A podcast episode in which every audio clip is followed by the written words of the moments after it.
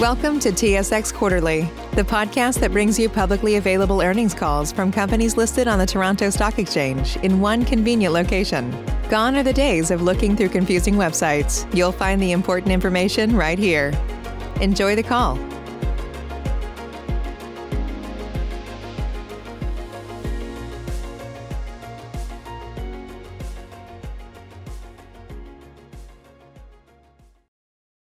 Thank you for standing by. This is the conference operator. Welcome to the Finning International Second Quarter twenty twenty-one Investor Call and Webcast. As a reminder, all participants are in listen-only mode and the conference is being recorded. After the presentation, there will be an opportunity to ask questions. Analysts who wish to join the question queue may press star, then one on their telephone keypad. Should you need assistance during the conference call, you may signal an operator by pressing star and zero. I would now like to turn the conference over to Greg Palaszczuk, Executive Vice President and C F O. Please go ahead. Thank you, Operator. Good morning, everyone, and welcome to Finning's second quarter earnings call. Joining me today is Scott Thompson, President and C E O. Following our remarks today, we'll open the line to questions. This call is being webcast on finning dot com. We've also provided a set of slides that we will reference during our prepared remarks. The slides are posted on the events and presentation page of the investor relations section of our website. You can also view the slides on our webcast page. An audio file of this call and the accompanying presentation will be archived on our website. We'll also make several references today to our June Investor Day. Similarly, those audio files, as well as the presentation, are available on our website. We're happy to be taking this call today from our Surrey Branch campus in the Greater Vancouver area. We have closed our corporate head office at Great Northern Way in Vancouver and are transitioning to a hybrid model of working from home and working from our branches. Before I turn it over to Scott, I want to remind everyone that some of the statements provided during this call are forward-looking. Please refer to the slides ten and eleven for important disclosures about forward-looking information, as well as currency and non-GAAP financial measures. Please note that forward-looking information is subject to risks, uncertainties, and other factors as discussed in our annual information form and our key business risks and in our M D and A under risk factors and management and forward-looking information disclaimer. Please treat this information with caution as Finning's actual results could differ materially from current expectations. Scott, over to you. Thank you, Greg, and good morning, everyone. On today's call, I will speak about our second quarter highlights, our positive outlook, and how we are executing on the plan that we laid out at our Investor Day in June. Greg will then provide more details on our regional performance in the second quarter and our progress on reducing S G and A and delivering on our mid-cycle targets. Please turn to slide two. We are pleased with strong execution and results in the second quarter. All of our regions delivered outstanding performance, demonstrating operating leverage in a recovering market. I'm very proud of how quickly our teams were able to ramp up and capture market upside while keeping costs low and executing our strategy to drive product support. Market activity began to pick up in mid-February and continued strongly through the second quarter. We have seen a recovery in new equipment demand, which was widespread across all of our regions and was driven by the construction sector. Our new equipment sales were up forty-seven percent from Q one twenty twenty-one, with the U K showing the strongest growth as we started delivering to H S two customers.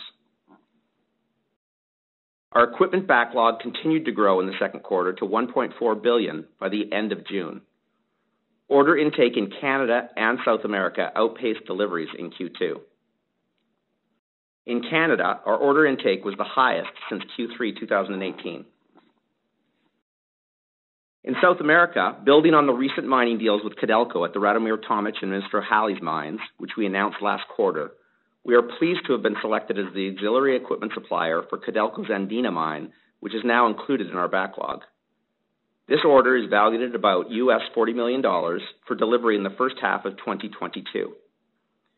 In addition, we will be providing twenty-seven Caterpillar underground loaders to Codelco's Chuquicamata mine. ten of these machines are included in our Q two backlog. Our backlog in the U K and Ireland remains at near record levels and includes fifty-four million pounds of equipment orders related to the H S two project. We have begun to quote for twenty twenty-two H S two orders and believe we are well positioned to continue to capture significantly more than our typical market share of the remaining opportunities for Phase one with the assistance of our Cubic platform. In fact, we expect the machine opportunity in twenty twenty-two to be at least fifty percent higher than in twenty twenty-one. This broad-based backlog build across all regions supports our confidence in the mid-cycle market as we can, as we see, continue to see economic recovery gaining momentum in the second half of twenty twenty-one and beyond in all of our territories. An acceleration in demand for equipment has placed an industry-wide constraint on the supply chain. Lead times have extended for some product lines, especially in construction equipment. We are working closely with Caterpillar and our customers to meet their equipment needs, including actively sourcing used equipment and offering equipment rebuilds and rental purchase options. We have also improved our supply chain capabilities, including visibility and planning with Caterpillar. At this time, we do not expect the supply chain challenges to materially impact large project deliveries that are currently in our backlog. Our product support revenue increased in all regions and all market sectors from the first quarter of twenty twenty-one. Recovery in customer activity was a key driver, coupled with our strategy to accelerate product support growth in construction. We are offering more compelling product support solutions, including a broader scope of customer value agreements and flexible options for construction rebuilds. In Canada, for example, the number of construction machines we are rebuilding has grown significantly this year, and we continue to see a lot of rebuild opportunities as customers are ramping up project work and lead times on new machines are increasing. Product support revenue in mining is also recovering in both Canada and Chile, and we expect continued improvement in the second half of twenty twenty-one and into twenty twenty-two. We have recently seen a strong uptick in rebuild quotation activity in the oil sands. And in Chile, mining customers are resuming major maintenance work as COVID nineteen restrictions are gradually lifted and customers are ramping up production to take advantage of the strong copper price. We are particularly pleased with the strong operating leverage in the second quarter, which demonstrates the progress we've made on our cost structure. Savings from our two thousand twenty cost reduction program and continued productivity initiatives to further reduce fixed costs played a key role in achieving strong profitability in all of our regions. Our S G and A was up just two percent from Q two twenty twenty on twenty-eight percent higher revenue. If we compare our results to the second quarter pre-pandemic, Q two twenty nineteen, we are confident that we are on the right path to significantly improve the earnings capacity of our business. While our consolidated revenue was still fifteen percent below the pre-pandemic levels in Q two twenty nineteen, we were able to exceed Q two twenty nineteen E P S by achieving higher profitability and lowering our finance costs. Our employees should be proud of these strong results. We are also realizing cost and capital benefits from our improved supply chain performance. Our working capital to revenue ratio of twenty-four percent was the lowest since two thousand twelve, down four hundred thirty basis points from Q four twenty twenty. Our inventory turns continue to increase.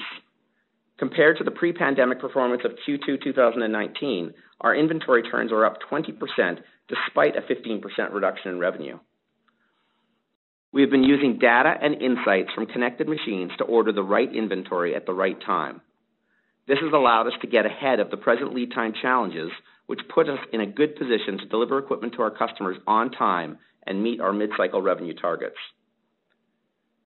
We will continue to become more efficient and agile in how we serve our customers.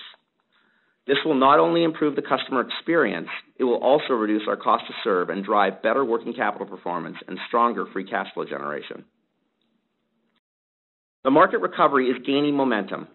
As discussed at our Investor Day, we have seen significant return on capital improvements in all three regions this quarter, as improved market activity that we had projected for the back half of two thousand twenty-one started to unfold earlier, and we expect to see continued improvement in our return on invested capital going forward.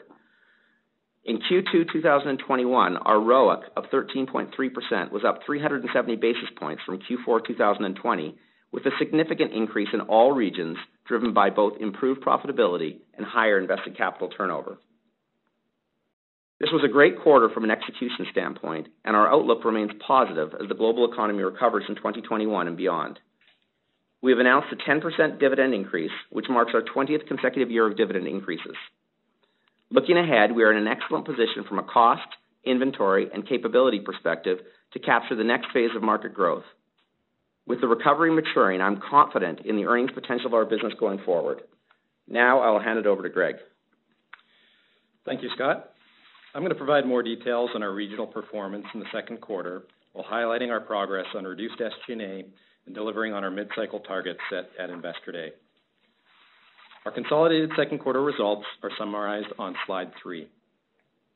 Our results in Q two of last year were heavily impacted by COVID nineteen. While we're still providing the comparison to Q two of twenty twenty, in some cases we've provided comparisons to Q one of twenty twenty-one and other quarters as we believe these are more indicative of our performance.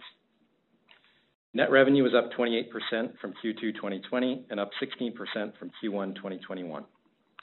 Sequentially, our revenue growth was driven by strong recovery in new equipment sales and higher product support revenue in all regions.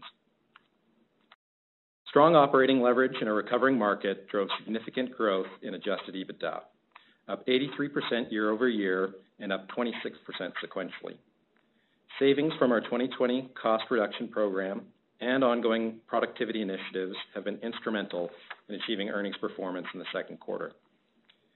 E P S of fifty-six cents was a record second quarter, with higher earnings in all regions and lower financing costs compared to Q two of last year and Q one of twenty twenty-one. Slide four breaks out the increase in net revenue by line of business compared to Q two twenty twenty. We saw strong revenue recovery in all regions. However, as expected, our net revenue in Canada and South America were still below Q two twenty nineteen levels. Significantly higher new equipment sales were driven by improved demand in the construction sector in all our regions and large project deliveries. An increase in product support revenue reflected improved customer activity and our strategic focus to grow product support market share. Turning to slide five. Higher gross profit compared to Q two twenty twenty was driven by broad-based revenue recovery and improved margins in all lines of business. We have been successfully managing competitive pressures and maintaining our gross profit margin by focusing on growing market share and equipment models that have the most product support opportunity, improving deal execution, including procurement initiatives, and using more robust data to drive inventory decisions, improve inventory health, and enable pricing optimization.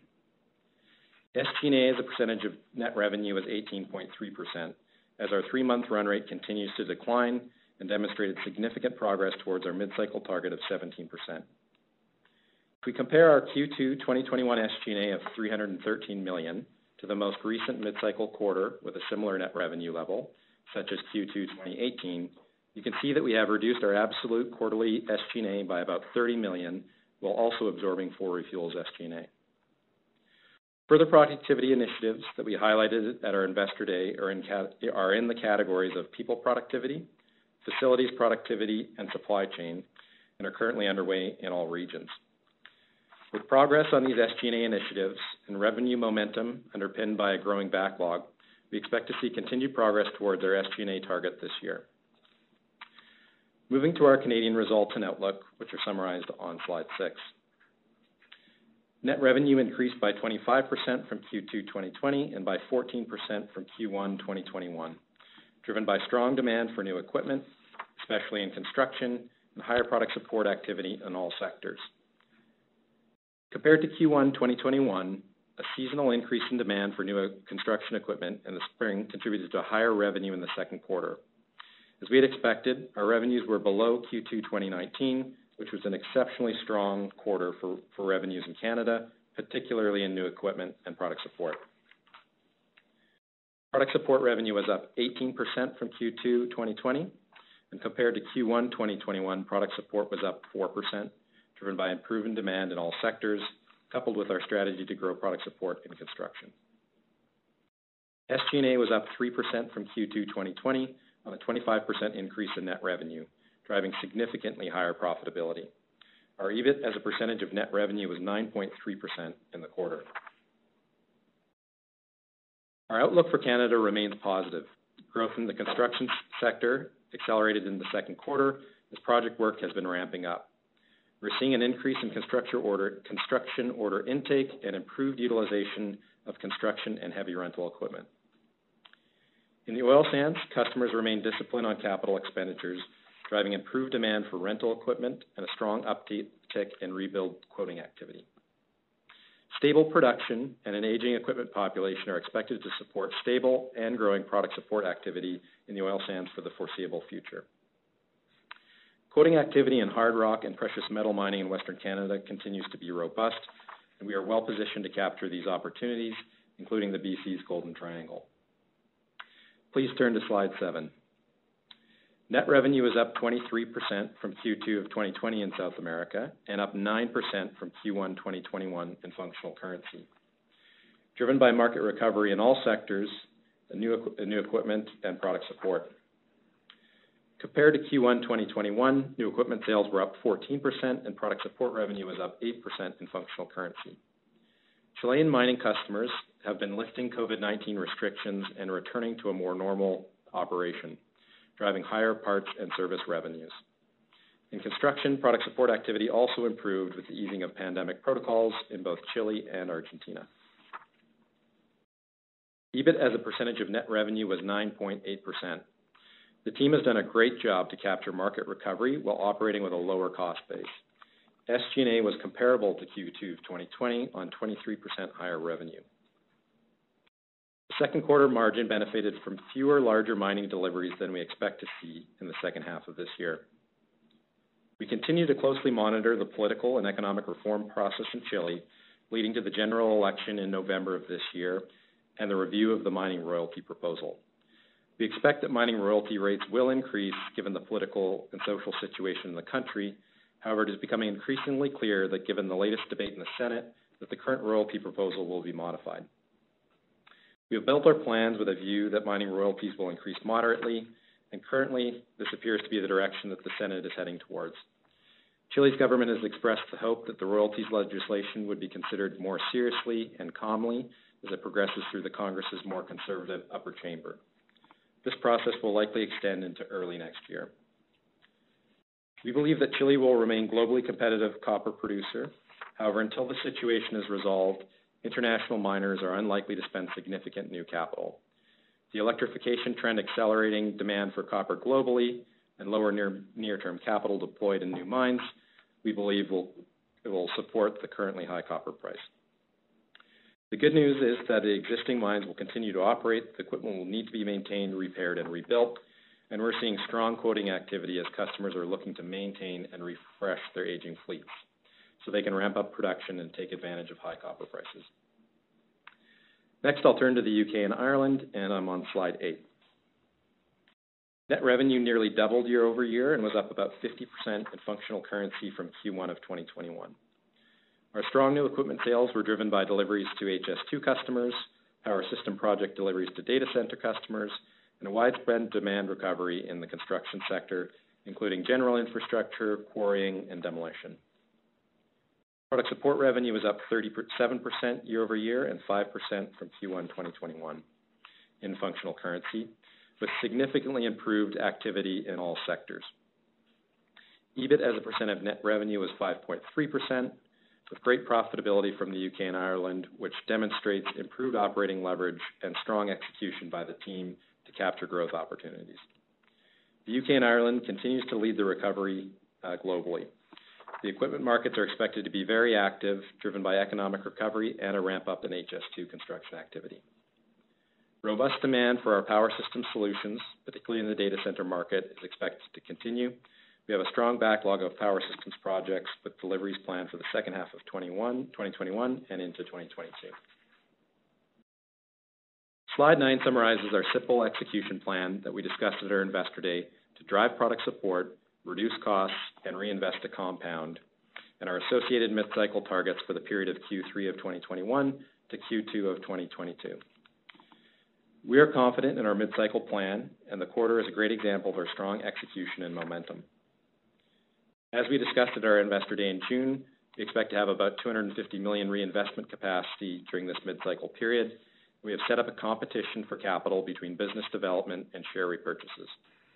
When it comes to business development, our current focus is on complementary bolt-on acquisitions that are highly aligned with our strategy to drive improved outcomes for our customers.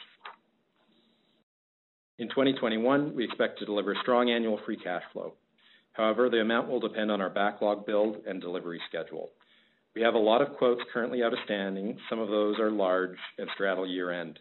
The timing of those deals and general deliveries may impact twenty twenty-one EBITDA to free cash flow conversion, which we had previously projected to be modestly below fifty percent for the year. Over the next twelve months, we expect our net revenue to be in the range of seven point one to seven point five billion dollars, driven in part by eight percent growth in product support. Over this period, we expect to achieve our target of S G and A as a percentage of net revenue of seventeen percent, deliver annual E P S above two dollars per share, and demonstrate significant improvement in consolidated R O I C at more than fifteen percent. Operator, I'll now turn the call back to you for questions. Thank you. We will now begin the question and answer session.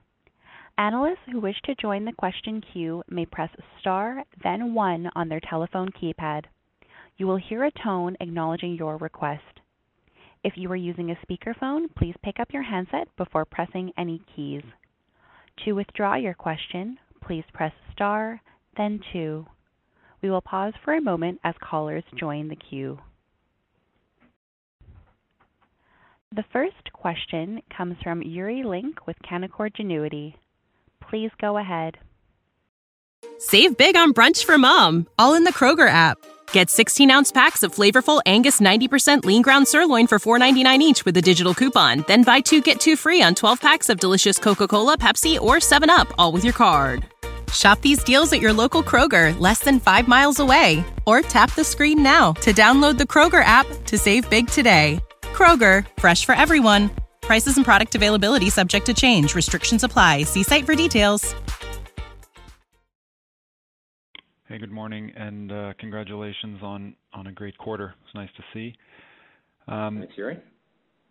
Yeah, so just dig in a little bit on, on Canadian product support uh, in the quarter. Um, still below nineteen levels, as you mentioned. It's actually, I think it's actually below twenty eighteen, so that's probably an opportunity longer term. But is, is the is the strategy to offset Uh, some of the weakness in, in oil sands with with construction? That's what it's, it sounds like. That's the way the market is, is evolving right now. Um, and, and if that's the case, uh, are, are there any margin differences uh, between those two markets uh, that, that should be called out uh, when we think about product support? Yeah, thanks, Yuri. Um, yeah, so there's, as we highlighted, there's still room for revenue recovery in both new equipment and, and product support relative to pre-pandemic levels. Um, you know, the oil sands producers um, are in pretty good shape right now. Um, you know, with the prices where they are, differentials where they are, and, and their current level of CapEx, you know, they're really repairing their balance sheets quite quickly. And so we are expecting in the back half of the year some improvement and some some ability to spend more, and we'll anxiously look to see what twenty twenty-two capital budgets are, but we expect them to to be up. So, you know, we can see some activity picking up, and we expect that to continue in the back half of the year. But as we talked about at Investor Day, you know, it's an and thing, and we're also pushing really hard on growing construction product support. We're looking to grow that at twice the C A G R of, of, of the oil sands and the broader mining complex. And so we think that layers on top, and so it, it's a and thing. And, you know, that, I don't think we won't comment on the margins, but it's not, you know, they're not uh, completely different. Okay. Uh, second and final one for me, just, just on the, the CapEx guidance, uh, one seventy to two ten. C- could you just tell us the, the portion of that uh, that's uh, going towards rental? Yeah, it's not something that we've broken out. Um, you know, it's usually about a third. Um, ultimately, you know, the rental fleet's in good shape. We're seeing good utilization uptick, particularly on heavy rents at the moment. We're probably in a situation where we'd like to add a little more, and where it's a bit constrained. And so, you know, I think we're, we've ordered what we're going to order. Um, you can see that there was a bit of a net build in the quarter, and uh, so I think we're in a healthy position, and it's well within in range. But we won't be pushing to any upside on rental capex. Okay, very good. I'll turn it over. Thanks. The next question comes from Jacob Bout with C I B C. Please go ahead. Good morning. Good morning, Jacob. Yeah, first question is just on um, how you're thinking about the ramp in discretionary spending as things open up. Um, as we think about, you know, more travel, um, labor costs a little bit more expensive, and then maybe comment on, on technician availability. Sure, yeah, it's something that we think about an awful lot. Um, you know, we're really keen to, you know, what we say, sustain is, sustain the gains is the motto that we've got. And so there's no doubt that there'll be some, you know, discretionary costs that come back in. We're being very conscious on that. We're looking to bank as much of the improvements and efficiencies that we've seen, whether that's in the sales force or in administrative staff. You know, one good example is, you know, just how, how we're going on hybrid work. We plan to, you know, slowly bring people back to the office and, and be very flexible as we do. And so we're looking to sustain as much of the gains as possible. No doubt there will be some that come back. You know, we've always said that, you know, our cost reduction program, about a third of the costs would come back through other headcount and some discretionary. So we, we think we're on track for that. And as highlighted in detail at Investor Day, you know, we continue to work on efficiency with our next fifty million dollars to, you know, help offset and then make further improvements. And, and the offset and on labor availability. Oh, sorry, go ahead. Yeah, no, go ahead. On the sure, and then you just asked about labor availability, and it's, you know, it's something that we continue to work on. Uh, we added thirty technicians to our Triple R network in Canada, for example, this quarter. Um, they are in demand, and so, you know, we're, we're very happy to be a premium employer and, and brand that can attract people, but it still takes effort to get them all in the right places, and and so so far so good, but no doubt that it's competitive out there, and uh, it's something that we manage, you know, every every week. Second question is on um, balls around uh, Chile mining product support, um, and you, you know you talk about um, how you expect to see, you know, ramp in in product support in the back half of this year as COVID restriction ease. What are you seeing in third quarter so far, and and do you expect levels to return to pre-pandemic levels uh, given the political environment? Yeah, so we, we expect continued momentum. You've seen it for a number of quarters in a row now. Um, you know, it, it keeps coming back. Uh, there's a lot of maintenance that needs to be done. Uh, this quarter was good evidence of, of managing that upturn very effectively, and so that momentum continues. And, you know, these operations are running hard. You know, production has been a little light for some producers, uh, although Codelco has been very successful year-to-date on ramping up production. And so we think it continues. People will push for production given prices. I don't think that the political uh, piece will have an impact on operations near term. It'd be more capital outlays in the medium to long term. So um, we think it's solid, and, you know, the business is obviously in, in good shape and, and progressing well. Okay. Uh, thank you. The next question comes from Michael Dumont with Scotiabank. Please go ahead. Hey, good morning, guys. Um, so first off, great quarter.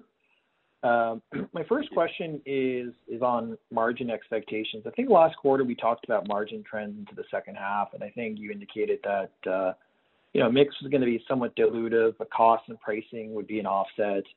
Um, you know, what should we expect in terms of margins? Um, and is there room to build on the Q two margins um, into the second half? Yeah, thanks, Michael. I mean, it was definitely a healthy quarter, um, made a lot of good progress, you know, and, and some favorable mix in that we have a quite a large backlog, particularly in mining. And so in the second half, and particularly in South America, we've got quite a lot of larger mining deliveries, which will, as you mentioned, put some pressure on margins, but we'll continue to work on other areas to help help uh, offset that. And so back half of the year is more new equipment. Um, but, you know, we continue to work in every area um, to try and offset that, and we walked through that a bit at Investor Day. But, uh, you know, I think solid progress, but more, more new equipment mix in the back half. Gotcha, okay. And then could you discuss how equipment margins and product support gross margins are trending versus historicals? I, I guess what I'm thinking here is, you know, when I compare this mid-cycle versus the last mid-cycle, Should I assume, you know, earnings growth will be largely explained by lower S G and A and lower interest costs, or is there a case here for gross margin expansion by line of business as well? Hey, Michael, Scott. Um, so one, S G and A is obviously, you know, a, a big component of it, and you're you're seeing the benefits of that when you, as Greg had highlighted, compare to uh, two thousand nineteen or, or two thousand eighteen. So that's a big component. But I also do think there's gross margin opportunity, and I think the gross margin opportunity is around a couple things, just being tighter around, um, you know, what I would call is some leakage that, you know, sometimes occurs when you're growing a business. And we've spent a lot of uh, resources on quoting tools, technology, um, you know, incentive plans to make sure that, you know, we minimize that leakage. And then also solution selling, right? And uh, this Cubic platform, I think, is a real driver of, you know, not only market share, but value added. I mean, that's the obvious example, but there's lots of other examples through the business. You know, customer value agreements, uh, solution selling, not just selling the piece of equipment. And I think the, you know, increase in sophistication of pricing, uh, really tight on process, and much more solution selling, value-added services to the customer allows you to expand gross margin uh, over time. That's great. And just, Scott, I mean, are you seeing that now, or is that something you expect to see, um, I guess, in the next couple of quarters? I, I think you're seeing it. I mean, if you look at those numbers, um, across every single business line, gross margin expansion, right? And in a very competitive market, and in a market where we are, um, you, you know, not not increasing pricing, being very sensitive to pricing for our customers who are in a in a tough spot still. And um, but I think the combination of solution selling, value-added services, you know, supply, constrained supply chain, um, you're seeing the impact of that, and it's nice to see, right, across I think every single business line this quarter. And I'll just add on inventory health. I mean, the inventory is in a really strong position, and having the right inventory at the right age at the right time, you know, makes a big difference. That's great, guys. Thank you. The next question comes from Ross Gallardi with Bank of America. Please go ahead. Hey, good morning, guys. Morning, Ross. Um, Hey, Scott, I, I, I know you're making, uh, you know, good progress with the, you know, the electrified underground loader. And you, you mentioned, I think, the ten units in backlog with, with Codelco. Um, I'm curious more on the surface mining side with, say, for example, like the Cat ultra-sized trucks. How much urgency are, are you sensing from, from Cat's large mining customers for, for, for Caterpillar and, and, you know, Finning together to present more of like a, you know, a comprehensive roadmap on how and when they're going to decarbonize that part of the product catalog, given, you know, some of these very bold emission target reductions that many of those same miners have presented to the market? Like, is that a big deal right now, or is that just something that's out there like a decade from now that they're not really that pre- preoccupied with yet? Yeah, okay. That's, there's a lot of uh, layers to that question, Ross. So let me take it uh, a couple of stages at a time. One, thanks for noticing the underground. Um, you know, we're really pleased with the underground. You saw the Codelco underground, and actually just walking into this meeting, I understand we got another P O for ten, ten pieces of equipment for another miner in underground in Chile. And so we're really pleased with that underground activity. And as you said, you know, underground is the logical place to start on battery-powered equipment. And when you look at Cat's offering, they've got a battery-powered underground loader that, you know, we're really excited about. So I guess that's point one. Point two, as you think about uh, ultra-class trucks, surface mining, um, you know, there, I think there are some misconceptions out there. We talk about a mechanical drive truck and an electric drive truck. I mean, both of these trucks are combustion engines, right? So there is no battery-powered uh, ultra-class truck out there right now from anybody, right? Uh, you know, that being said, you know, as you think about um, the energy transition and, you know, what our customers need, they are increasingly looking towards, you know, a battery-powered or hydrogen-powered, you know, lower-emission solution. And I do think the roadmap for that is is longer term. It's not immediate. It's not next year. It's not, you know, it's not the year after. But but there is pressure on that.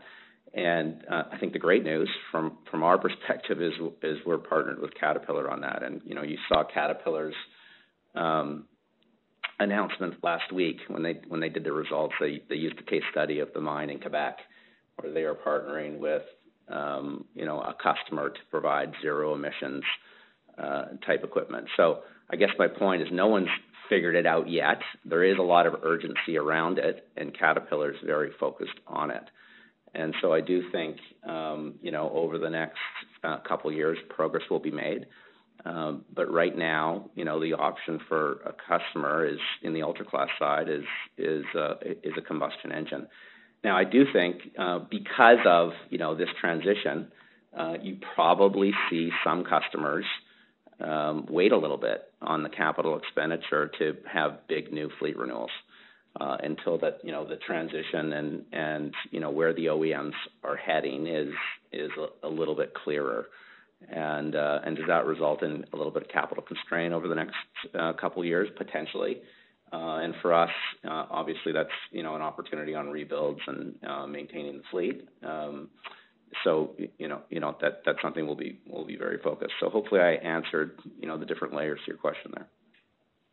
No, that's great, Scott. That, that was, you just at the very end answered part two of my question. So do you think that is part of the reason why rebuild activity sounds like it's picking up yet again, even though the fleet is very old at this point, that they're essentially trying to maybe buy some more time till they get more clarity on what's going to be available in the next kind of five to ten years? Yeah, I do think, I, I do think that is, um, I do think that's potentially the case. I mean, I think there's a lot of things going on right now, right, where you have balance sheets that need to be repaired, you have a capital-constrained environment, you've got this energy transition, and so that's all contributing to maybe a little bit of, uh, you know, hesitancy on big new fleet renewals. Um, the other thing that I would say is autonomy plays a major role in this transition, right, as you think about, um, you know, the energy transition, autonomy plays a, a massive role. And it is, um, you know, I think one of the reasons we're in those conversations with all of our customers, and we couldn't be more pleased with the progress. Um, and we do believe Cat's got a competitively advantaged solution on that from a, you know, retrofitability, inter- interoperability, scalability, speed. Um, and, and we've got, as you know, the, you know, the two no longer pilots in Canada. I mean, there's real operations that are, that are up and running. And now in South America with Codelco and Tech, Um, you know, we're moving hard on those implementations. And I think that, you know, plays a large part in the energy transition as well. Got it. Thank, thank you so much. Thanks, Ross. And the next question comes from Sherilyn Radborn with T D Securities. Please go ahead. Thanks very much, and good morning. Um, good morning. As you think about current activity levels, I'd just be interested in your thoughts as to whether we're seeing, on the one hand, a bit of a release of pent-up demand from last year, um, and on the other hand, maybe a bit of a pull forward as customers try to get their orders in early in anticipation um, of extended lead times and and maybe some constrained availability for certain models. Um, just your thoughts on those dynamics. Yeah, a little bit different by each region, um, but it's healthy in all three. And so, you know, we're not seeing a particular pull forward. No doubt, I think customers are having an easier time making decisions. I wouldn't say we're seeing a lot of examples of people, like, you know, accelerating at scale. So I think it's, it's a healthy market. Um, order intake strong, backlog builds healthy, but I, I wouldn't say that we're seeing a, you know, a large pull forward. Um, and, you know, we really ramped up inventory purchases last fall. So we were having inventory arrive and go out the door quickly, and we've got some inventory to sell. Our inventory was actually up um, year to date and quarter over quarter. So I uh, feel like we're in a solid position, but don't feel like that was a major theme for us. Okay, that's helpful. Um, and then in terms of Argentina, um, that really hasn't been mentioned very much. Is that still just a pretty constrained place, or is there a scenario where maybe that offers some upside? Yeah, Sherilyn and Scott. Um, you know, Argentina has been difficult, as you know. And, um, you know, I think the good news is the team has done a fantastic amount of great work to get that business, um, you know, repositioned from a cost and, and inventory perspective. Uh, and now, you know, it's, um, you know, unfortunately still a little dilutive to the overall South America earnings, but it's doing better than break even. And so we've still got some more progress to to make that accretive, which you would expect it to be, given the risk profile to the over South America, overall South American business. I think just saying that, because we didn't, you know, that also highlights how well Chile's doing, because I just, you know, even those results, you know, incorporate Argentina. Um, you know, right now Argentina's, I don't know, it's a one hundred fifty million dollars business, and um, and until we get a little bit more comfort on exchange controls, on the devaluation, um, you know, we're going to be pretty careful. Uh, that being said, we've got some really um, very important, good customers like Barrick and Newmont who are uh, investing money there, and we're trying to support them from a product support perspective. And so it's a something that's kind of day-to-day combat, in all honesty, around, you know, this team and making sure that we protect ourselves while at the same time service our customers. That's great color. That's my two. Thank you. Once again, if you have a question, please press star, then one. The next question comes from Brian Fast with Raymond James. Please go ahead. Thanks. Uh, good morning, guys. Good morning, Brian. Um, just looking for more color, I guess. Can you elaborate on, on the increased market share regarding the H S two opportunity? Uh, what do you believe has been, I guess, the key driver there? Hey, Brian, it's Scott. Um, so, listen, I think this story goes back three or four years ago. Um, you know, we engaged with uh, a number of customers on the Cubic platform.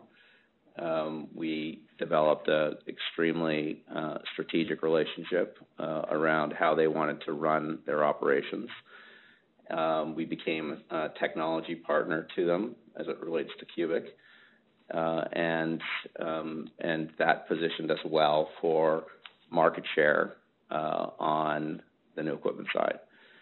And so, um, you know, this is not just one customer; it involves a whole bunch of contractors as well. Uh, but our market share is, I, I think, you know, we said significantly higher. It's kind of three times higher than what would historically be the case. Um, and the benefits to the customer around the Cubic platform uh, are significant. And we hopefully showed you some of that uh, at Investor Day. And so, you know, beyond the kind of the regular sales excellence and engaging with the customer and all those things that, you know, we do day in and day out, the, the big differentiator here for that whole project has been Cubic. Okay, thanks, Scott. That's pretty clear.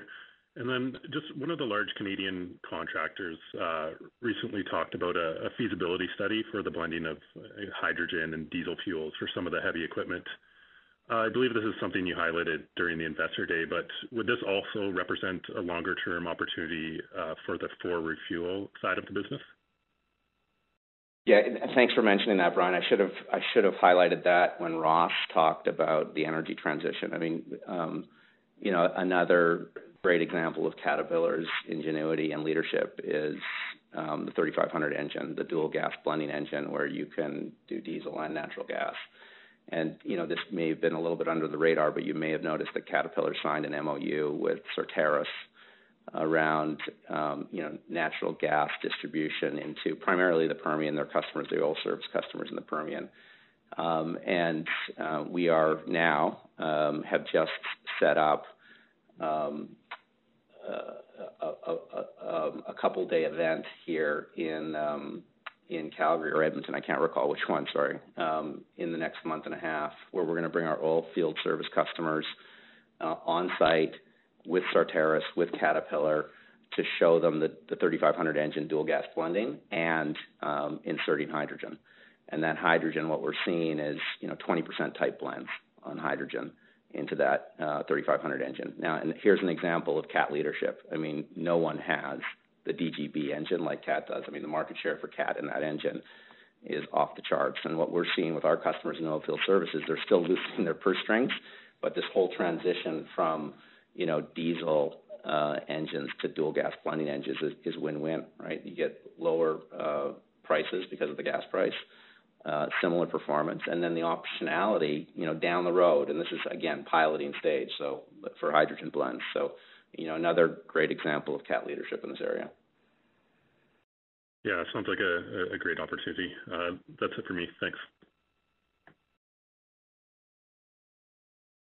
The next question comes from Sabahat Khan with R B C Capital Markets. Please go ahead.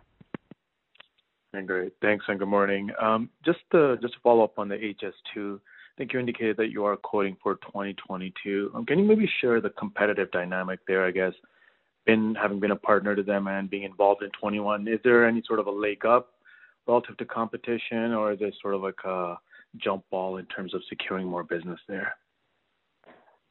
Yeah, thanks, uh, Saba. So I, I think we said, you know, we expect uh, twenty twenty-two, which we're quoting on now, to be sig- similar market share and fifty percent more orders of twenty twenty-one. And obviously, I mean, everything is competitive. And when you win the type of market share we did in phase one, you know, obviously, you know, that is, um, you know, creates a, you know, a reaction and a competitive environment. And we deal with that every day.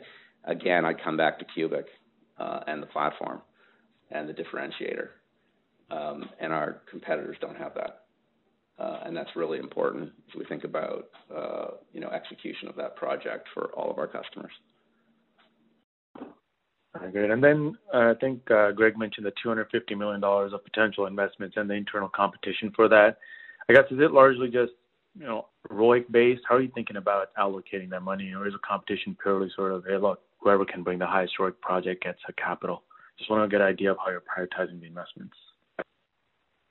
Yeah, the way we look at it is, you know, discounted cash flow per share. So, you know, it's really about, you know, the net asset value of whatever business we're looking at versus, you know, what, what a share buyback can do to your, you know, D C F or N A V per share.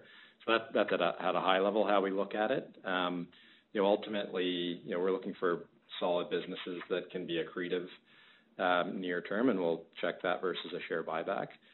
And, um, you know, you know, when the share price, with the business plan that we've got, that we have a lot of confidence around, that's really compelling, um, that we don't feel like we get full credit for, you know, share repurchases are pretty attractive. And, and so it takes a pretty high bar for acquisitions to get past. It either needs to be a lot of synergies and, and very accretive, or it needs to have a really high N A V impact over the medium term. So um, that's how we'll do the balance. You know, as of today, you know, share buybacks, you know, win in most cases, but we're looking at some smaller bolt-ons that have some pretty attractive returns that, that might, you know, get above the threshold. Great. Thank you.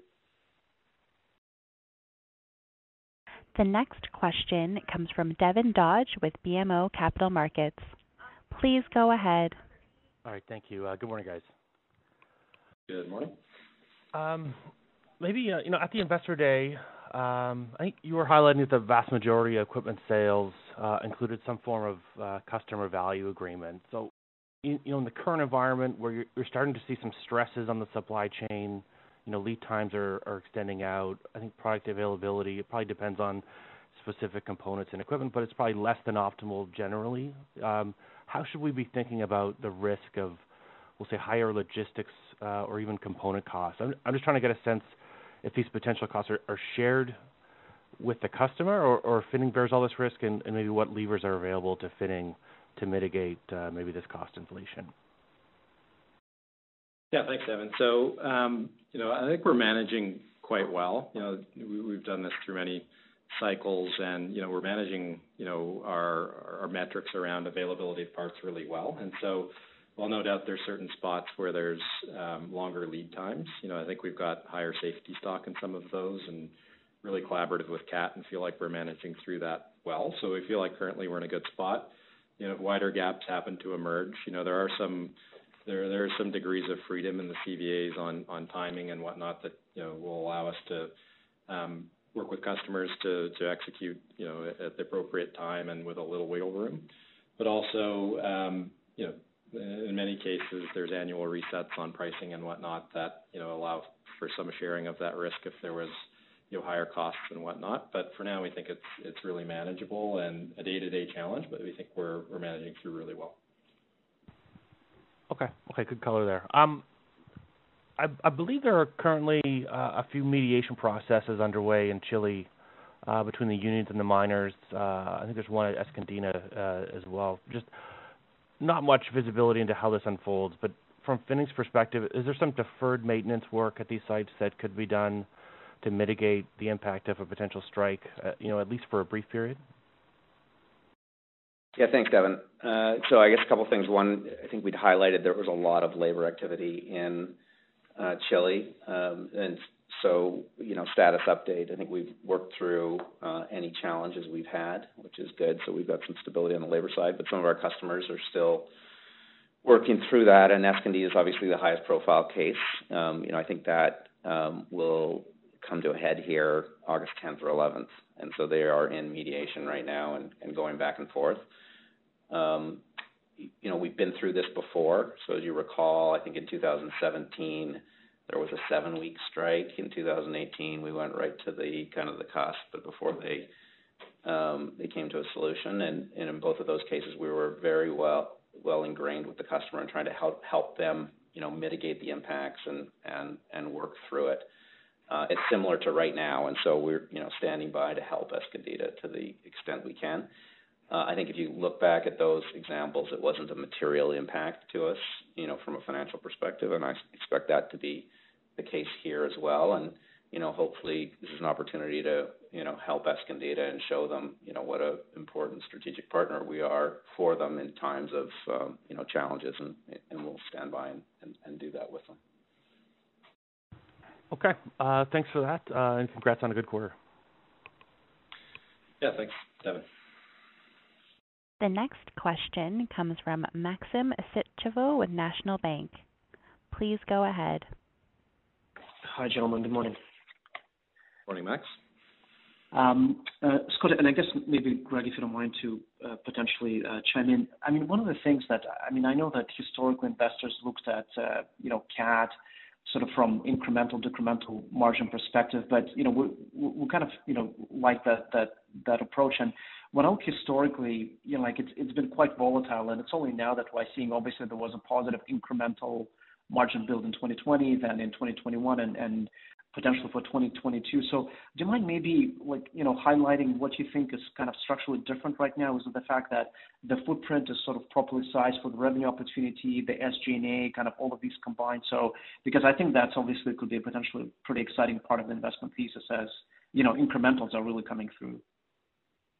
Yeah, thanks, Max. I mean, as you know, you've been following this for a long time, and we've had lots of conversations. I mean, this has been, you know, a pretty heavy lift from a cost perspective to get, you know, the organization in a place where, um, you know, we were maintained our competitiveness. We're able to continue to, you know, grow our market share and uh, at the same time, you know, service our customers and, and grow profitability. And I think the encouraging thing is, um, you know, you're starting to see that. And so if you um, look to, to two thousand eighteen, which was a similar revenue base, you see the impact of, of those reductions. And, and I think now you're seeing the impact on, on the competitiveness too. Like if you look at the market share in terms of these new big mining deals and some of the progress we're having in South America around Codelco and tech, you know, it just highlights, I think, you know, the, the progress we've been making. Um, and, and I feel really confident we're going to get to seventeen percent on that S G and A to sales. And, you know, I think there's more, right? And I, I don't think it's um, it's people productivity. I think a lot of it is, um, you know, supply chain uh, redesign, uh, facility uh, productivity. Um, you know, as, as Kevin and, and the team that we're replicating across the whole uh, company implements this triple R strategy. I mean, this is probably one of the biggest changes, definitely during my time, uh, around how we operate our business. You know, you have the right work done in the right place by the right people. And, you know, that sounds easy, but it's a huge change management exercise. And um, and Kevin's uh, taken that on and is well into the implementation of that. And that will bring even more, um, you know, cost uh, and productivity efficiencies. And then, and, and so when Greg was asked the question around, you know, cost coming back into the system, I mean, of course, there'll be some discretionary costs and travel, et cetera, but I continue to believe that there's a lot more fixed cost opportunity here. I've given you just one example. I could go to the warehouses. You know, we've got th- three or four warehouses uh, in Edmonton that, you know, Alex and the team are, are addressing. I could go to e-commerce and look at the progress we've made on e-commerce. Um, you know, now fifty percent of our parts online are e-commerce, but we haven't yet, you know, thought about the back end and how do we r- reduce the cost base to reflect that. And so you kind of, as you get into this and you get the company thinking about it in a, you know, a low cost kind of fashion, more opportunities come. And I think as you look forward here, you'll continue to see that. So that's point one. Point two, when it comes to Michael's comment on gross margin, you know, we've been in a very difficult spot around commodity prices and uh, reacting to our customers and, and trying to help them through that, which we've done. And that's created, um, obviously, some gross margin pressure, which we've offset through the S G and A.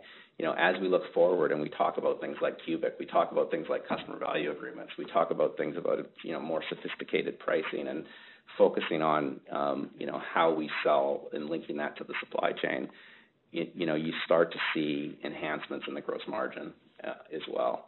And I think that is really exciting, and we're, you know, in the early days of that. You're starting to see that through the business, through H S two, the H S two project, and, you know, through some of the uh, the results you're seeing this quarter, and that, that will continue as well. So I do think there's a structural change here that allows us to increase the earnings capacity of this business going forward. And I haven't even talked about the R O I C side, because as you know, I think about R O I C and supply chain and the fact that, um, you know, sales down, but inventory turns up by twenty percent. I mean, when you combine those two things, increased profitability with, you know, more velocity on the supply chain, good things happen.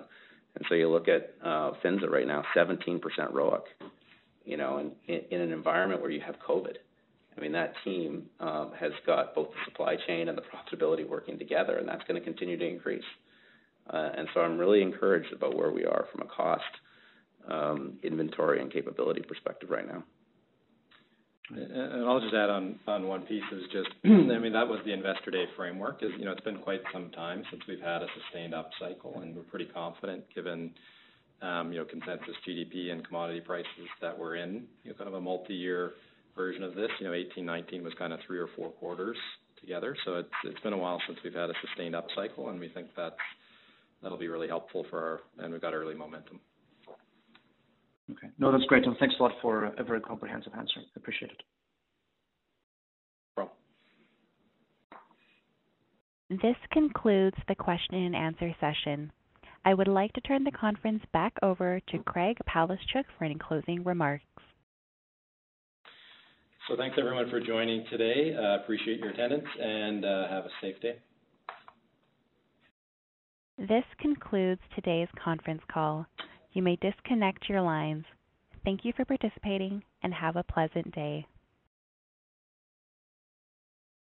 Save big on brunch for mom, all in the Kroger app. Get sixteen-ounce packs of flavorful Angus ninety percent lean ground sirloin for four ninety-nine each with a digital coupon. Then buy two, get two free on twelve packs of delicious Coca-Cola, Pepsi, or seven up, all with your card. Shop these deals at your local Kroger, less than five miles away. Or tap the screen now to download the Kroger app to save big today. Kroger, fresh for everyone. Prices and product availability subject to change. Restrictions apply. See site for details.